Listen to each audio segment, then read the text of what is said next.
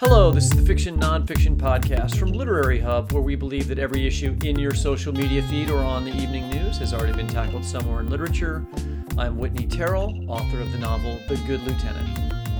And I'm V.V. Ganeshananthan, also known as Sugi, author of the novel Brotherless Night.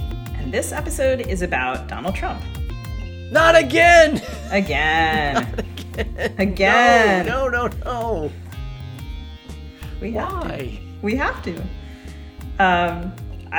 With Trump in the 2024 presidential election, I know it feels like we're stuck in the third iteration of the time loop in Groundhog Day. It's just like knowing or fearing how everything is going to play out, having seen it once before, and trying fucking desperately to change the script. I'm in the version of the one where he decides to just get drunk all the time. But Bill Murray's just hammered, driving cars around. All right. Right now, it does seem like we are having the same conversations that we did in 2016, along with a horrible feeling of dread, because we know what happened. We don't know how to prevent what happens. It feels like it's happening again, over and over, and as conversations about Trump and the election are reemerging, there's this sort of elliptical quality to time. So this is the Time, Trump, and Trauma episode. I would like to note that Whitney always gives me shit for being the pessimistic one of us, and he came up with this. He came up with that title as well. But fortunately, one of the most hopeful storytellers I know, Matt Bell, is here to talk to us about this. Matt is the author most recently of the novel Appleseed, a New York Times notable book, and Refuse to Be Done, a craft book about novel writing, rewriting, and revision. He's the author of the novels Scrapper and In the House Upon the Dirt Between the Lake and the Woods, the short story collection A Tree or a Person or a Wall, a nonfiction book about the classic video game Baldur's Gate 2, and several other titles. In the House Upon the Dirt Between the Lake and the Woods was a finalist for the Young Lions Fiction Award and an Indies Choice Adult Book of the Year honor recipient, and won the Paula Anderson Book Award, among other honors. He teaches creative writing at Arizona State University. Matt, welcome to the show. Thanks so much for having me. It's a pleasure to be here. So we are taping this on May 20th, and the GOP will nominate a presidential candidate a year and change from now. God, it just speaks to like this episode theme that I'm already traumatized saying this. And so far, Trump is in the lead ahead of Florida Governor Ron DeSantis, and he's leading by like 36%. So the odds of a Trump-Biden rematch next year seem high. My blood pressure is like going up. And some current polling shows them virtually tied in a general election. So I can't think of any rematches like this in my lifetime, presidential election rematch. Of course, the story isn't exactly the same. They flipped roles and Biden is the incumbent while Trump is the challenger. And Trump was just found liable for sexual abuse and defamation of E. Jean Carroll. An incumbent president ousted from the White House hasn't returned to the office since Grover Cleveland, who was our 22nd and 24th president. How are you feeling about our weird, familiar sequel?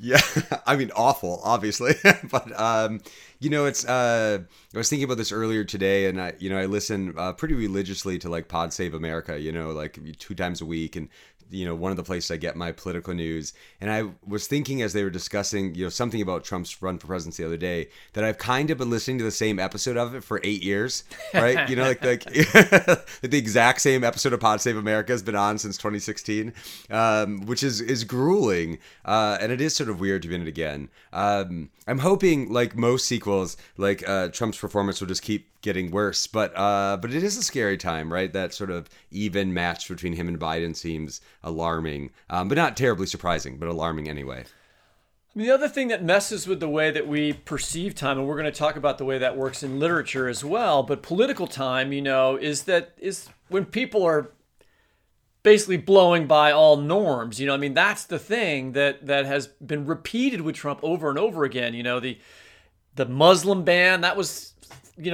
Seems so familiar, but that happened at the beginning of his first term, the separation of migrant families. He's already saying, like in that recent CNN town hall that, and the New York Times has been reporting on this as well, that he'd default on the debt. He would stop supporting Ukraine. He would, destroy the federal civil service. He would pardon people connected to the January 6th, all the same, a version of all the same crazy crap that he did the first time around. How do we deal with this sense that we're not moving forward in time. You know, I mean, what happens to people when that occurs to them? I was trying to think, about similarities and differences. I was getting ready for this conversation, and some things like I'm going to destroy the federal civil service. I don't know if you remember at the beginning of his first presidency, his only presidency, hopefully, that there were like 2,500 unfilled federal jobs for a while. He just wasn't putting people in positions, and it felt like it was a failure of competency at first. He didn't know how to do it, and then you realize maybe that's actually the plan. If you just don't fill regulatory roles, you just don't put people in position to run things, and then the government just doesn't work, which is maybe the goal of a lot of the Republican Party, not just Trump. And I was so that feels like a repeat. That promise is we've lived in that version of the federal government once, and we wouldn't want to do it again, but I think we know that. I was thinking about what was different, and I don't know how this will work out electorally, but, certainly after 2020 and the, expansion of sort of Black Lives Matters, I think expanded a lot of sort of activist sort of feeling and capacity in the U.S. that we have this time that we did not have last time in the same way. That seems true. I think the primary that Biden won moved the Democratic Party to the left really firmly in a way that, we actually got a lot of progressive sort of things through. I think that level of where we expect sort of the left to be has expanded in capacity, and we're seeing some of the results of those things. I'm hoping that those things are bulwarks against this sort of repeat of Trumpism, but we'll see. But I think there's I can take a little optimism there, at least, that the capacity for resistance is higher than it was in 2016, I think is maybe what I'm trying to say. I think that's a really helpful reminder. I can feel my blood pressure going down because that feels to me so profoundly true. As someone who lives in Minneapolis, to kind of see people activating, people reaching for things that they hadn't tried before, or moving into spaces where they weren't comfortable because they're doing it for things that are important. I keep thinking about the Dark Tower sequence of books by Stephen King. I love those books. Yeah. So you're familiar with them. I just keep thinking about, there's that image of the Red King gets all these telekinetic people together to dismantle the beams that are connecting all the different universes together, and they're slowly eroding reality away. Yeah. And in certain worlds, there are places called thinnies where the reality has begun to erode away, and it makes weird noises, and you don't want to go near it.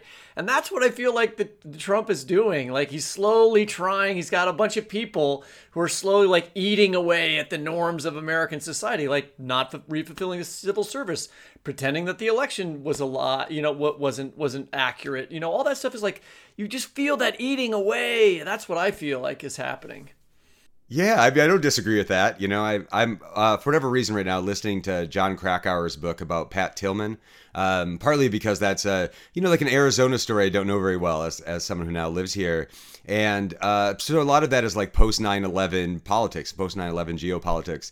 And so much of that is obviously was terrible and was handled really badly. And it feels quaint in some ways compared to our current political discussions, right? George W. Bush no one wants to repeat a George W. Bush either, right? But it's sort of amazing how nostalgic even that version of Republican politics seems. It seems impossible to have a Republican presidential candidate that would look anything like that now, other than just general incompetency, which they still are doing quite well with. But it does feel that erosion is a hard thing to deal with and to push back against, right? It is hard to sort of feel how that's affected you, because I absolutely feel that too. I feel you're already helping by I think even as I was thinking about this, my brain has sort of shrunk to, oh, there's 2016, there's 2020, and there's 2014. I'm no, wait, there's a before that, right? W makes Trump possible. I have a whole theory on that. But it's because he was such a bad president, and then created this war that so many of his voters supported and then sent their children to fight and die in. And then there was no resolution for it. And so the anger and humiliation of supporting a thing that was a disaster that you can't admit is a disaster, it makes people crazy. And I think Trump is a direct outgrowth of that. Yeah, I think that seems absolutely correct to me. I just read John Cotter's book "Losing Music" that just came out, and it's so good. Beautiful. And there's a little aside in it where he talks about Fox News being the loudest channel on cable television. It's just louder than everything else, and of course, it's angry. And like, if you're like a Fox News viewer, you are just subjected to people like screaming the whole time, and interfacing with these like actual real political angers that exist that are based on real things that happen to people and real things that people are dealing with. But that when you're the only people who are talking back to you about it are like giving you just like anger and fear toward other people, of course you're going to internalize that at that kind of rate. And I think Trump's thing that he did really well and continues to do well is the like, I'm the only person who can help you, which is actually like a pretty attractive narrative to people, as opposed to if we all work together and do this as a community, we can really slowly make progress on these things over time, which is I get why that's not as compelling of a thing when you're scared and angry as I'm the person and I'll fix it and I'll take care of all your enemies and I'm going to fight for you. I get why those narratives compete in ways that are not always to our benefit. Yeah, I mean, I think so. A lot of what we're talking about are also, I mean, even what you're describing about Fox and that volume, like that's a kind of repetition, right? It doesn't progress. Right. So at the risk of workshopping our lives and the entire country, I want to talk about the looping narrative of these elections and our political discourse in relation to your craft book, Refuse to Be Done. Because at one point in the book, you introduce the idea of repeating the same type of event and altering certain elements so that laid against each other, the scenes kind of gain new resonance. And the characters and the event itself are kind of revising themselves within the larger arc. So at first, what seems to be repetition ends up being progression. And I wonder if you could read that part of the book for us. Yeah, absolutely. There's a little bit that's carrying on from a scene before, or part before this, that's about an invented character named Juliet, who's like encountering this fear of high diving. So sort of reference that. But I think it's sort of clear in this. So yeah, I'll just read. Another way to generate more dynamic progress in your exploratory drafts, like a first draft of a novel, is to transform a single scene you've written into a series of scenes, returning to the same setting or repeating the same type of event multiple times. In the previous section, we met Juliet and her fear of high diving. A quick way to build the story would write the first scene where Juliet balks and doesn't dive, which establishes the status quo of the story, and then to come back after a series of events has occurred. Perhaps Juliet has set out to conquer her fears through increasingly outlandish bravery-building exercises, only to find out that despite Juliet's feeling that she's grown, she hasn't grown enough. Juliet, newly brave in so many other settings, still fails to dive. More events occur. Juliet has changed even more powerfully until we get a third scene on the high dive. This time, Juliet bravely jumps, much to the surprise of all the onlookers so used to laughing at her failure. Another example, in the movie Gattaca, it's one of my favorite movies, Ethan Hawke plays Vincent, an invalid destined to a life of manual labor in a world where genetic selection produces a class of exceptional people who get the best jobs. Vincent's brother Anton is one of the Valids, and from a young age, Ethan is clearly no match for Anton physically, something we learn from a scene of the two brothers swimming out into the ocean depths, playing a game of chicken to see who will turn back first. As teenagers, Vincent flinches and turns back. Another time, we see Anton save Vincent from drowning. At the movie's end, after adult Vincent has successfully impersonated a Valid long enough to be selected as an astronaut, he and his brother swim one more time, going farther than ever before. This time, it's Vincent who wins their game, which ends with his saving Anton's life, an inversion of their last swim as teenagers. The two scenes are essentially the same scene, repeated decades apart from each other, but conditions have changed, including who plays which part, winner and loser, drowner and rescuer, and so the emotional resonance changes too. What was once a demonstration of Vincent's inferiority becomes proof of his resilience and drive, and his earned equality with his genetic betters, in quotes, obviously. As readers, we find this kind of progression incredibly satisfying. As writers, we discover its possibilities the same way we discover so much else, by looking back at what we've made in order to determine what we have yet to make. All right. Can we play this out with the Trump administration. So the thing, like, okay, he comes down the golden elevator. Everyone underestimates him. No one wants to attack him on the Republican primary. And therefore, because there's a lot of candidates, he ends up being able to win because nobody really goes after him. He shames certain people and makes fun of them, and they don't react. He loses, you know, in the Biden. So that's a progression. I mean, what I like about the examples you gave is that there's progression and change, right? But what I'm worried about now is, like, here he is again, large field ahead. How does that turn out differently? I mean, in one version of my mind, I felt like Trump would never be elected again, that this was going to be the comedic version of his run, like he would be a joke. But after that town hall meeting, I don't know that I believe that. And so how do you view this last iteration as being different? Yeah, well, do we agree it's different is the hard part, right? Can it be different? And I don't know the answer exactly. Can it be different? Yeah. I do think he's less surprising in ways that, I mean, I feel like I probably underestimated his chance of winning in 2016 almost to the last minute. You know, I think that last Jim Comey press conference about Hillary's emails like 5 days before the election was like my oh shit moment. And that was like at the end, right? And I've been feeling oh shit for 8 years now. So I think, you know, like we're awake in a different way. I do think, you know, the people who really need to learn from the cycle feels less on the left and more on the right. It's kind of amazing to watch DeSantis and the other people who are running who are not going to be president fail to have learned from watching Jeb Bush and Marco Rubio and all these people essentially have their president ambitions quashed forever. Marco Rubio is never going to be president, right? It doesn't matter how much time passes. He just made them ridiculous in a way that was, I mean, unreal, right? And it's hard to imagine why DeSantis isn't learning from that. You know, I mean, there's lots of reasons probably. I don't think he's a very good candidate either, but I don't know. I mean, how can you run against Trump and not be able to say that he lost the election? His whole argument is like, I'm a winner, but he won't say that Trump lost the election. Somebody's going to have to do that on the Republican side. I can't believe that they're not doing that. You can't run to the right of him. His town hall positions were like fascist. They're as right as they can go, right? You can't be like, well, I'm Trump, but I'm a little more electable. I'm actually more conservative. Like, I don't know that there's a space there.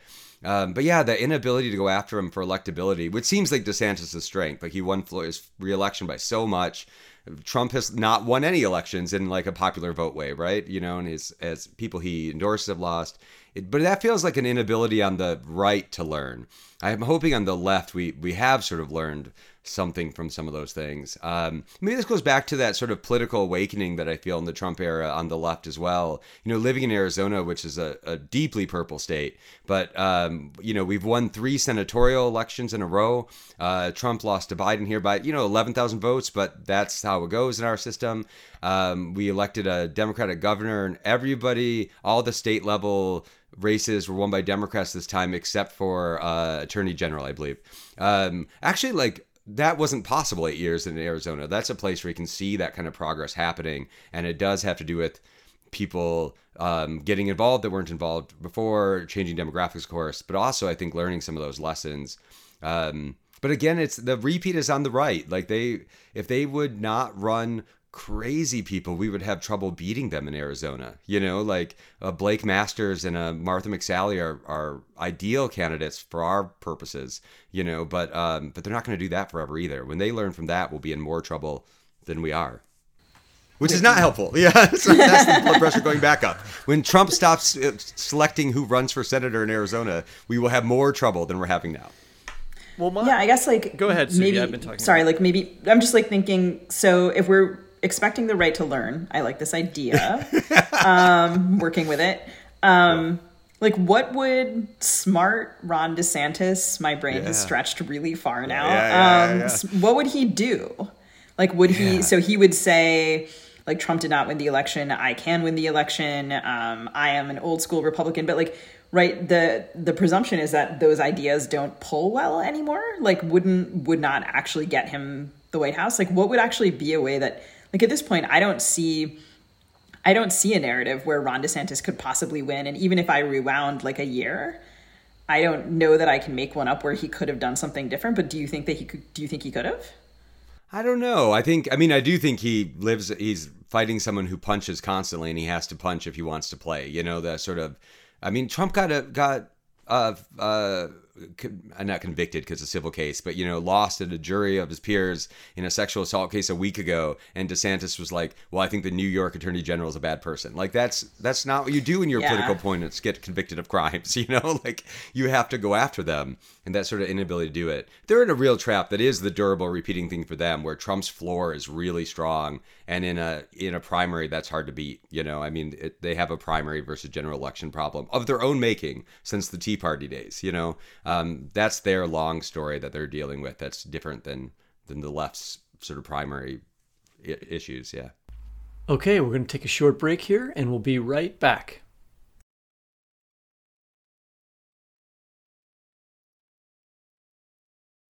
I have this theory, Sugi. I don't know if you're going to hate this idea, but I think that tune into YouTube to find out.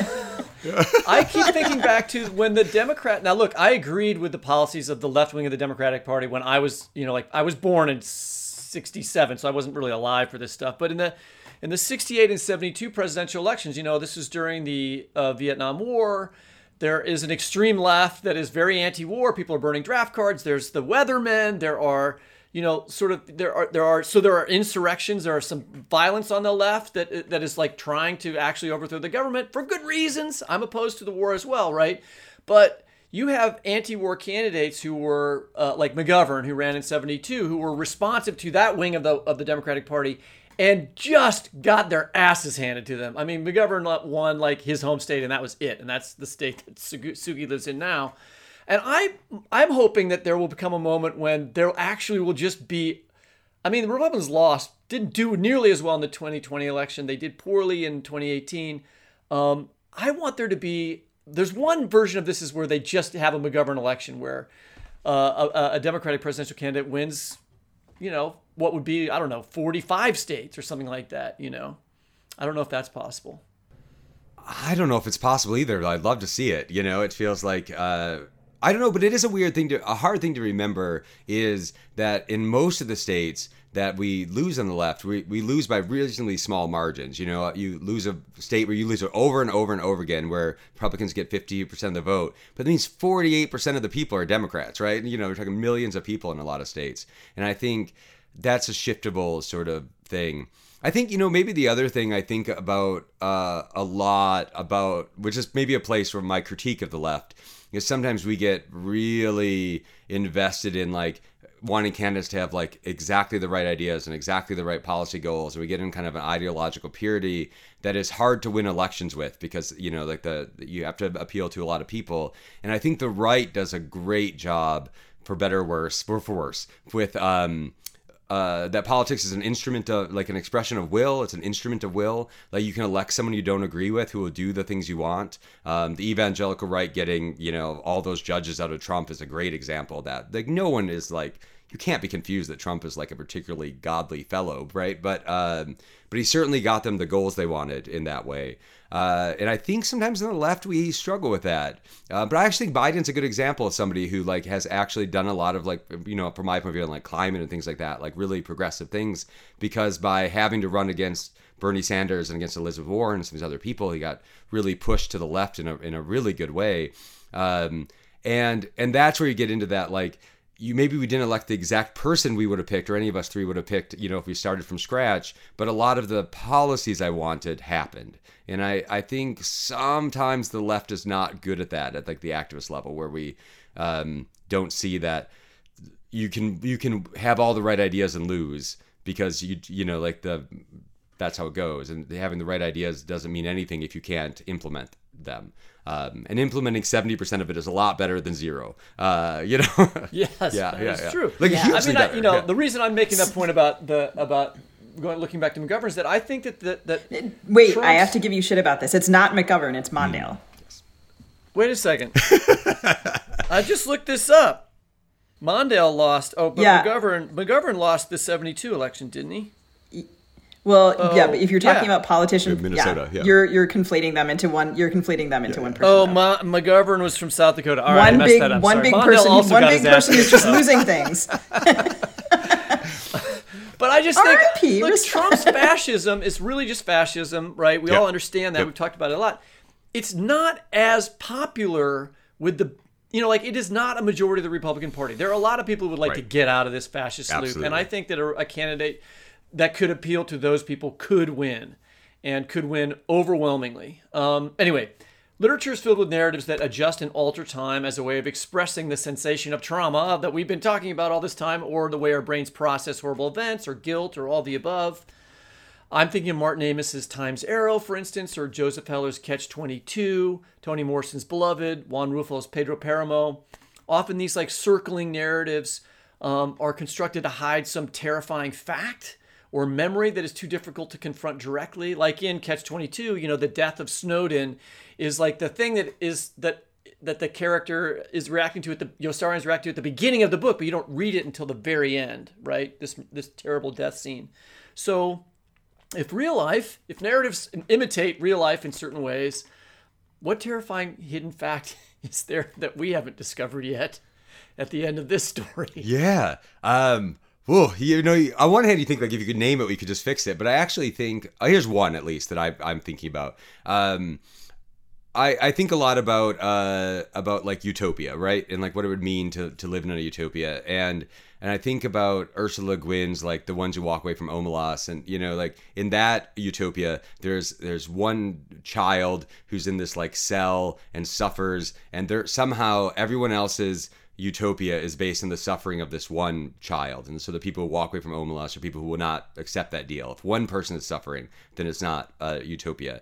I think in our society, in all societies, people who are doing well know intellectually maybe that some of their doing well is based on like the suffering of other people, and either, you know, in the US or elsewhere, that I think that's just, to me, kind of obviously true, that some of the good things we have in our life are based on other people, you know, not having them somewhere else. And we accept that bargain or we don't think about that bargain. But I think the proportion inside the US of people who feel like it's working out for them is changing. And the, you know, that's part of the 1% versus the 99, you know, sort of rhetoric that we had for a while. And when the deal is worse for more people, that's something that is hard to acknowledge, and people can benefit politically by scapegoating certain people. It's immigrants, it's people of color, it's, you know, whoever that's keeping you from having the good life you want, when it's really maybe systemic things. It's capitalism, it's, you know, et cetera. I think if we can, the deal is bad for more people than it is good for, seems obviously true to me. And I think that's a thing that's hard to acknowledge. And it's actually kind of a hard thing to run on as a politician, right? You'd be like, America's only good for like 1% of Americans is like not going to be like a rousing patriotic thing, even if that's the truth. But I think the Republicans play on the anger half of that, as opposed to playing on like the building half of it. Like we should build a society where the deal is better for more people. And I think that's an argument we could and should make. So what you're saying is that the literary reference we should be looking at is the Sesame Street book that is called, that has Grover, and it says there's a monster at the end of the book, and the monster is you. Yes, sure. I think there's some truth to that too. I mean, you know, we've had so many conversations, you know, as a culture about like things like white privilege or male privilege or things like that in the last, you know, I mean for a while, but you know, in a really top level way recently. And it's hard to acknowledge those things. It's hard to acknowledge that the good parts of your life are based on maybe other people, you know, being in different conditions. But the idea is, of course, not to get everybody out of those things, right? Design a society that's better for more people. But that fear that uplifting other people will somehow bring you down is really present, I think, in a lot of Americans, and not just on the right. You know, I mean, I think that's a really strong narrative that we should try to self-correct whenever we can. But I think you have to name it. I think it's a thing that's easy to ignore. And I think it's connected to, I mean, what you were saying before about, I don't know, like the politician with all of the right ideas versus like the one who says, I will fix it all for you, right? Like that's so easy and pleasant because you don't have to, there's not very much personal discomfort associated with like someone else just making the problem go away. And like, I mean, the narrative challenge of like the society you're describing is that it's not clear that it's a solvable problem, which is like a, I think that's like a, I don't want to say it's an inarticulable dread because I think I just articulated it, but like I'm horrified and I don't want to say it again. Right, like the we're all trying to tell ourselves a version of the story in which like we're not fucked, and we'd really like to know that that version exists. And I think like, you know, one of the things I appreciate about your work is the way that, I don't know, like a kind of pragmatism in coexisting with a believable hope. Good. Like a hope I can like buy into. And so your most recent novel, Appleseed, uses three timelines with three echoing storylines that sort of connect in some ways to, I think, to some of the ideas that we're talking about. The way that you handle this material connects to some of those concepts. Like, so the first timeline involves a fawn named Chapman. It's a version of John Chapman or Johnny Appleseed. And the second involves a character named John and his friend who have co-founded an organization called Earth Trust, and it's supposed to be addressing climate change but has gone astray. It's contributing to the problem. And then the third features a being called C432, or for most of that section, which exists in a distant, bleak future. And each of these protagonists is kind of like a version of the other ones. And the stories connect in ways that touch on like some of what you were talking about before, the repeating scenes and the different sort of progressions that can be seen, the different small changes. And I wonder if you can talk a little bit about how you decided to handle time and its echoes in that book. Thank you so much. I think a lot about Charles Baxter's idea in his essay, like rhyming action, this idea of like where actions repeat and rhyme. And I mean, even that's that sort of like history doesn't repeat, it rhymes kind of idea that is some of what we're talking about today more broadly. And so I was sort of thinking about like how things move through time, how they repeat, you know, narratively, just as like a source of pleasure in fiction. But I was also thinking about Timothy Morton, the ecological philosopher. They have an idea they call the hyperobject, which is like a thing that is too massive or too dispersed in time and space to like ever really know completely, you know, that you can sort of know it by its signs, you know, how it expresses in a moment, but that moment is not like the thing. And so something like Morton's examples are things like nuclear waste, right? Like nuclear waste is going to degrade over this enormous amount of time that you can see it in a moment, but you really can't see how radiation, you know, from a nuclear disaster actually interacts. Climate change seems to be obviously one of those to me, right? Where like, we have weird weather in the Pacific Northwest this week, but that's not climate change. It's a sign of climate change, right? So it's hard to think about these things. And so there were ideas I wanted to draw through a long period of time, like climate change, manifest destiny, capitalism, you know, some of these different ideas that we of course interact with capitalism like every minute of every day, but you never really see capitalism, you know, it's not like a thing you can do that way. And the climate is the same. And so I was thinking a lot about, you know, to me, some of these really foundational American ideas, you know, like the manifest destiny seems so present. And I think it feels very present to me now. Like, I think we see in our political rhetoric, we see in the way we feel about like space and land and public spaces. I talk a lot when I talk about Appleseed about my dad coming to visit, and you know, who's the person who taught me to be an outdoors person and loves nature. And we go hiking in the valley around Phoenix, which already has more people than should live in the area, right? And he'll look out at the valley and he'll go, one day all of this will be filled with houses. And I'm like, no, like the opposite, right? I can just feel like he has a little more manifest destiny in his heart than I do, right? Like he's like the goal of this should be to fill this with people. And I'm like, well, that's sort of wild. And I think I was trying to like, could I pull those ideas through a long period of time? And there's a backstory part of the book about like the first sort of fawn that is really trying to also attach it to like Greek myth. Can I tell this like, from the beginning of Western civilization, these ideas are still with us. The Bible ideas of like stewardship and dominion are not really that different than manifest destiny, right? You know, like we have these long stories. And some of what I was hoping to do was really just to like bring them into the present, show how they would project into the future, and to name them and make them visible, right? Like as much as possible. Because it does seem like the first step to interacting with these stories is to be really clear like what they are and that they exist, and to notice them when you're hearing them in political speech or in even just like the stories you're telling yourself about your life. Because there are a lot of narratives that until you have a name for them or have a framework for them, they just kind of go in one ear and out the other. I certainly have my own places where I'm susceptible to that, and including some of those. And ideas about how success works, or, you know, there's always a story we're telling ourselves about our lives. And I think noticing it is part of the process of changing it. I love, I mean, I, you know, you're working with the elements of American myth, right? These are our versions of the Greek myths, you know, really. Johnny Appleseed, Paul Bunyan, John Henry. These are all stories that, you know, I mean, so to retake one of those, because of course they have all of the things that you're, the Johnny Appleseed story has all the things that you're talking about embedded in. It's why you chose it. That's why the book works. One of the things I admire about that book is that it has a vision of the future that acknowledges bad things have happened, but also moves past it as to offer some sort of possibility, which is what you get by expanding the time frame, right? As you're talking about. So I wondered what you read to help you get to that particular version of optimism. Do you have favorites, books, or stories that handle visions of the political future from which we can learn? Yeah, I think, I mentioned Ursula Le Guin's work already. I think Le Guin is somebody who is really helpful to me. I occasionally do this thing where I try to read like all of a big living writer's work in like a year.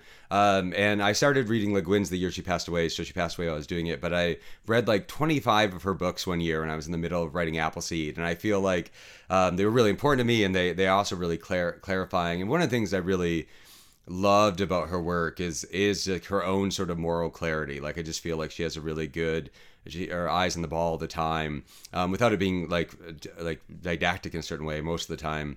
I think Wendell Berry was someone who was really important when I was writing that book to me. Reading a book like The Unsettling of America, which I think is from the 70s, maybe it's the early 80s, and felt like this incredibly clear-eyed, like this is how some of these same American ideas work, and how culture and technology interface with each other. And there's a line in that book that's paraphrased by John in the near future part of the book, but he doesn't remember it quite right. But it's something like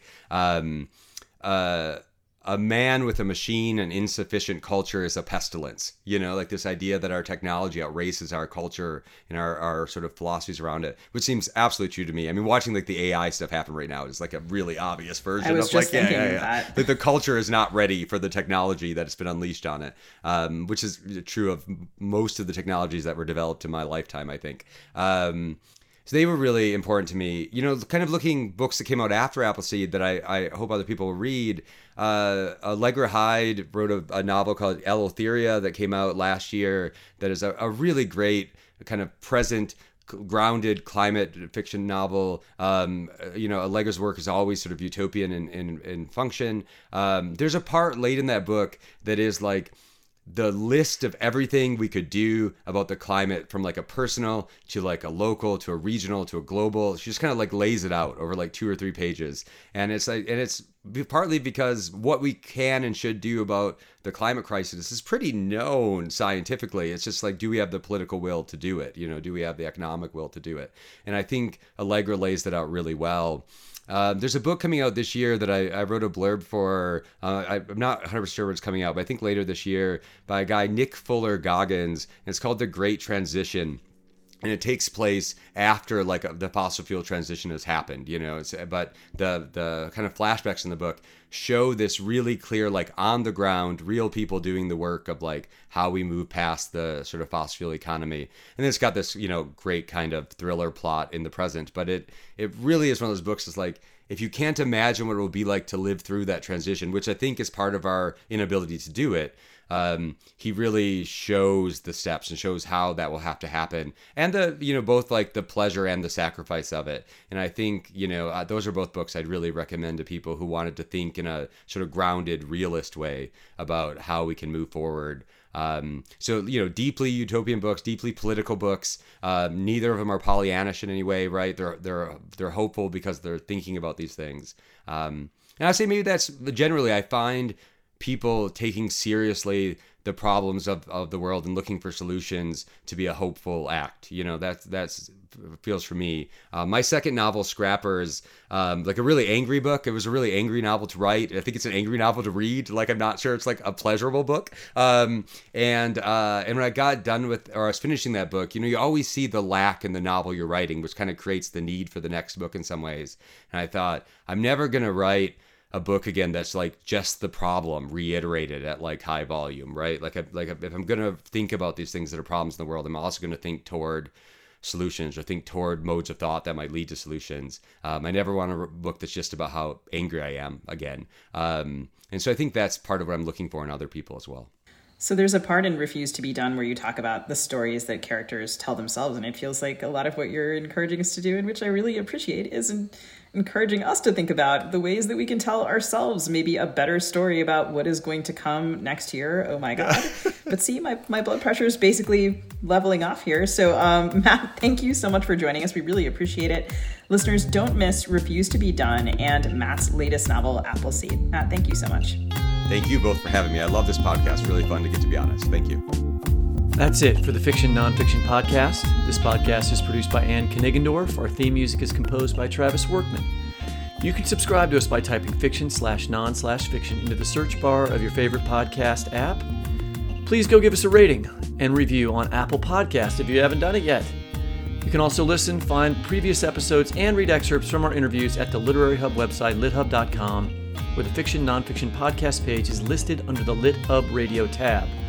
We'll also post that show page with links to the books we referenced this week on Facebook at FNF Pod, on Twitter at FNF Talk, on Instagram at fiction.non.fiction.podcast.